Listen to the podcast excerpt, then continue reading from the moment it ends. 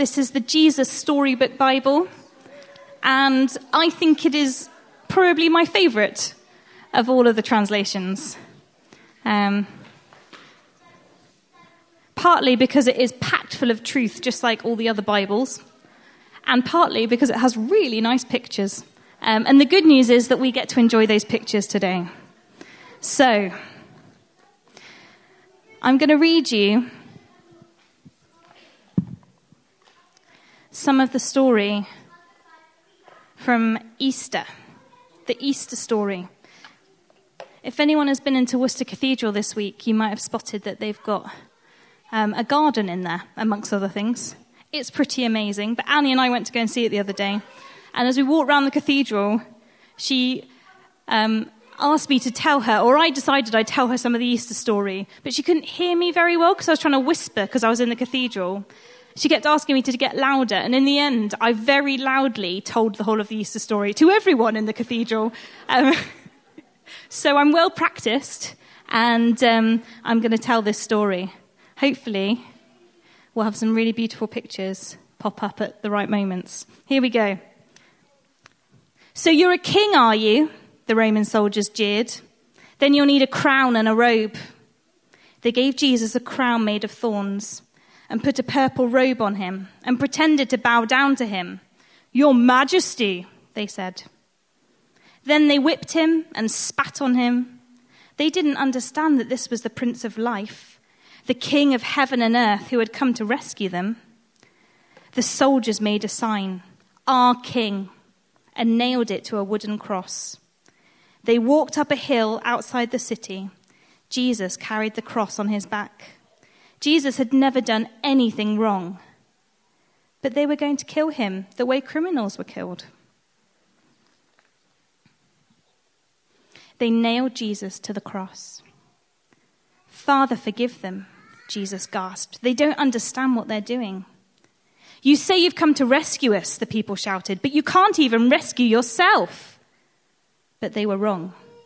Jesus could have rescued himself. A legion of angels would have flown to his side if he'd called. If you really were the Son of God, you could just climb down off that cross, they said. And of course, they were right. Jesus could have just climbed down. Actually, he could have just said a word and made it all stop, like when he healed that little girl and stilled the storm and fed 5,000 people. But Jesus stayed. You see, they didn't understand. It wasn't the nails that kept Jesus there, it was love. Papa, Jesus cried, frantically searching the sky. Papa, where are you? Don't leave me. And for the first time and the last, when he spoke, nothing happened. Just a horrible, endless silence. God didn't answer. He turned away from his boy. Tears rolled down Jesus' face, the face of the one who would wipe away every tear from every eye. Even though it was midday, a dreadful darkness covered the face of the world. The sun could not shine. The earth trembled and quaked. The great mountains shook. Rocks split in two until it seemed that the whole world would break, that creation itself would tear apart. The full force of the storm of God's fierce anger at sin was coming down on his own son instead of his people. It was the only way God could destroy sin and not destroy his children whose hearts were filled with sin. Then Jesus shouted out in a loud voice, It is finished. And it was. He had done it. Jesus had rescued the whole world. Father, Jesus cried, I give you my life. And with a great sigh, he let himself die. Strange clouds and shadows filled the sky purple, orange, black, like a bruise. Jesus' friends carefully carried Jesus. They laid him in a new tomb carved out of rock. How could Jesus die? What had gone wrong? What did it mean? They didn't know anything anymore, except they did know their hearts were breaking. That's the end of Jesus, the leaders said. But just to be sure, they sent strong soldiers to guard the tomb. They hauled a huge stone in front of the door of the tomb so that no one could get in or out. Jesus' friends were sad. They would never see their best friend again. How could this happen? Just before sunrise, on the third day, God sent an earthquake and an angel from heaven. When the guards saw the angel, they fell down with fright. The angel rolled the huge stone away and sat on top of it and waited. At the first glimmer of dawn, Mary Magdalene and the other women headed to the tomb to wash Jesus' body. The friends walked quietly along the hilly path through the olive groves until they reached the tomb and immediately noticed something was odd.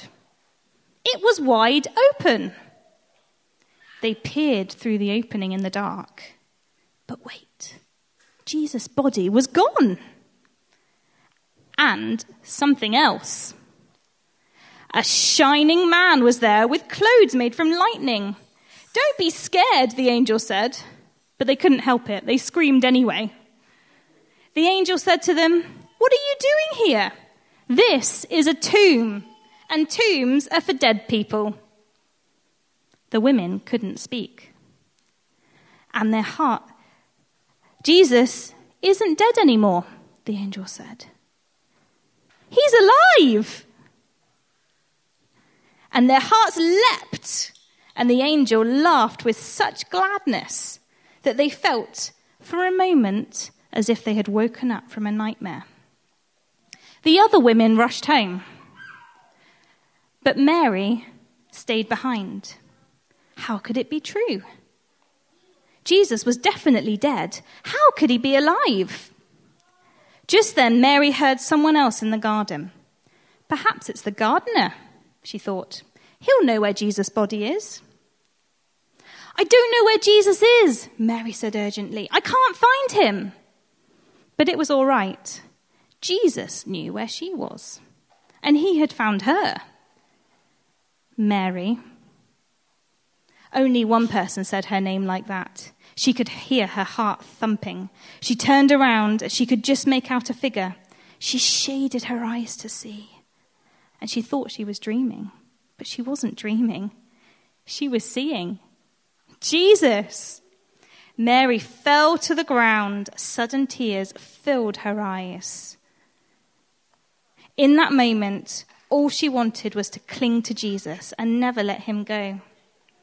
You'll be able to hold on to me later, Mary, Jesus said, and always be close to me.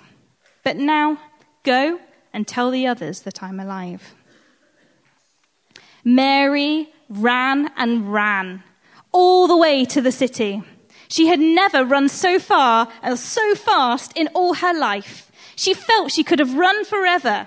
She didn't even feel like her feet touched the ground. The sun seemed to be dancing and gleaming and bounding across the sky, racing with her and shining brighter than she could ever remember in the clear, fresh air. And it seemed to her that morning as she ran, almost as if the whole world had been made new, almost as if the whole world was singing for joy. The trees, tiny sounds in the grass, the birds, her heart. Was Jesus really making everything sad come untrue? Was he making even death come untrue? She couldn't wait to tell Jesus' friends. They won't believe it, she laughed. And she was right, of course. Okay, we're not going to read any more of the story, but you can go home and read it if you like. Jesus is alive!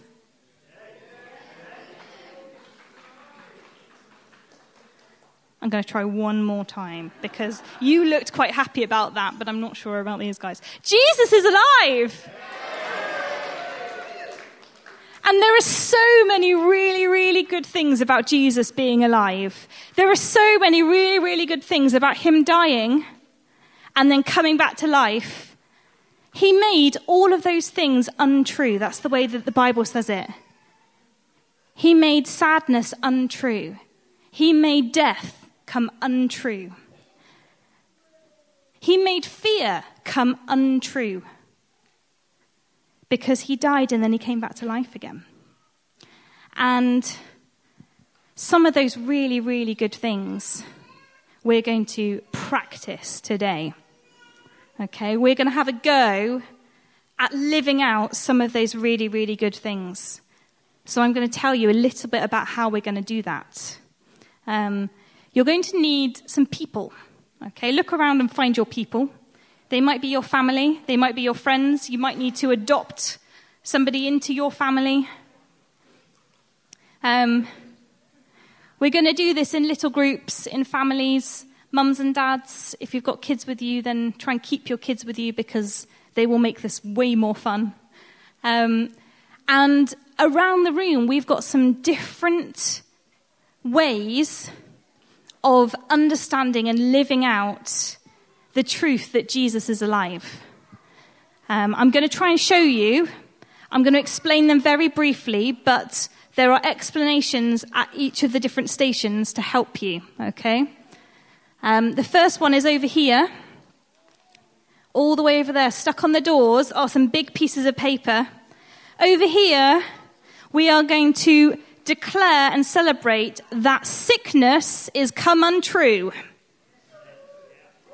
When Jesus died on the cross, he died for your healing. And um, what we're going to do, we are going to draw some bodies up onto those big pieces of paper. We're going to find some people to stand against them and draw around them. Um, if you would like to be drawn around, then you need to get there quickly. Um, not right now. Don't worry. It's okay. It's not a race. In a minute. Um, and then we're going to write our prayers onto the body part that needs healing. So if you know somebody who's got a bad head, you can write a prayer on the shape of a head. If you know someone who's got a bad knee, etc. Okay? Um, we can also, there will be a little team of people there ready to pray for you. If you need some healing and you want someone to pray for you, there will be a team ready there. They are some of my best prayers. Um, over here, next station, over here, is what is God saying? One of the really great things about Jesus being alive is that we can hear him talking to us. Dead people don't talk, but alive people do. And when Jesus speaks to us, he always gives us really, really encouraging things to tell other people. And those of us who've been in church the past few weeks have been practicing doing this by listening to God and writing or drawing down the encouraging thing that God's saying. Sometimes we can give it to another person. Sometimes you're not sure who it's for and you might just want to stick it up over there um, and then you can go and peruse the things that have been stuck up there and pick the thing that is encouraging for you and take it home with you. Um, for more help with that, my daddy is going to be over there helping you out. Um, the next station is just behind the cakes. And this is such a good one. Okay, this is all about fear coming untrue. Okay? When Jesus died on the cross, it meant that you no longer have to be afraid or worried about anything. But sometimes there are still things that we worry about. Sometimes there are still things we're afraid of. And in youth, a few weeks ago, we figured out a really good way of dealing with those fears um, that involves crushing and stamping and generally making quite a big noise. It is brilliant, and I can't wait for you to get to try it. Um, I've got where am I? Uh, where's my youth? Oh, Becca's over there. Becca and Charlie and some of the, not Charlie, Thomas. Thomas and some of my youth are going to help you with that because they're experts. Um, right round the corner, we've got this creative station where you can write, you can draw, you can colour, um, anything in praise and worship of who God is. Okay? Very easy and simple. And finally, we've got this table here where we can take communion together. This is an opportunity to think about the story that we've just heard and to praise Jesus for all that he's done for us. Are there any really big questions that you think everyone might be asking and you're asking it in your head? No? Excellent. Okay? We're going to do that for about 10 or 15 minutes. Okay? So we'll just see how we go. Try and do it within your little groups, within your little families or adopted families. Um, try not to let anyone get left behind because it's much more fun doing this together. And then in about 10 or 15 minutes, I'm going to call everyone back here. Um, we're going to sing together and then we're going to eat some more cake. Okay? Off you go.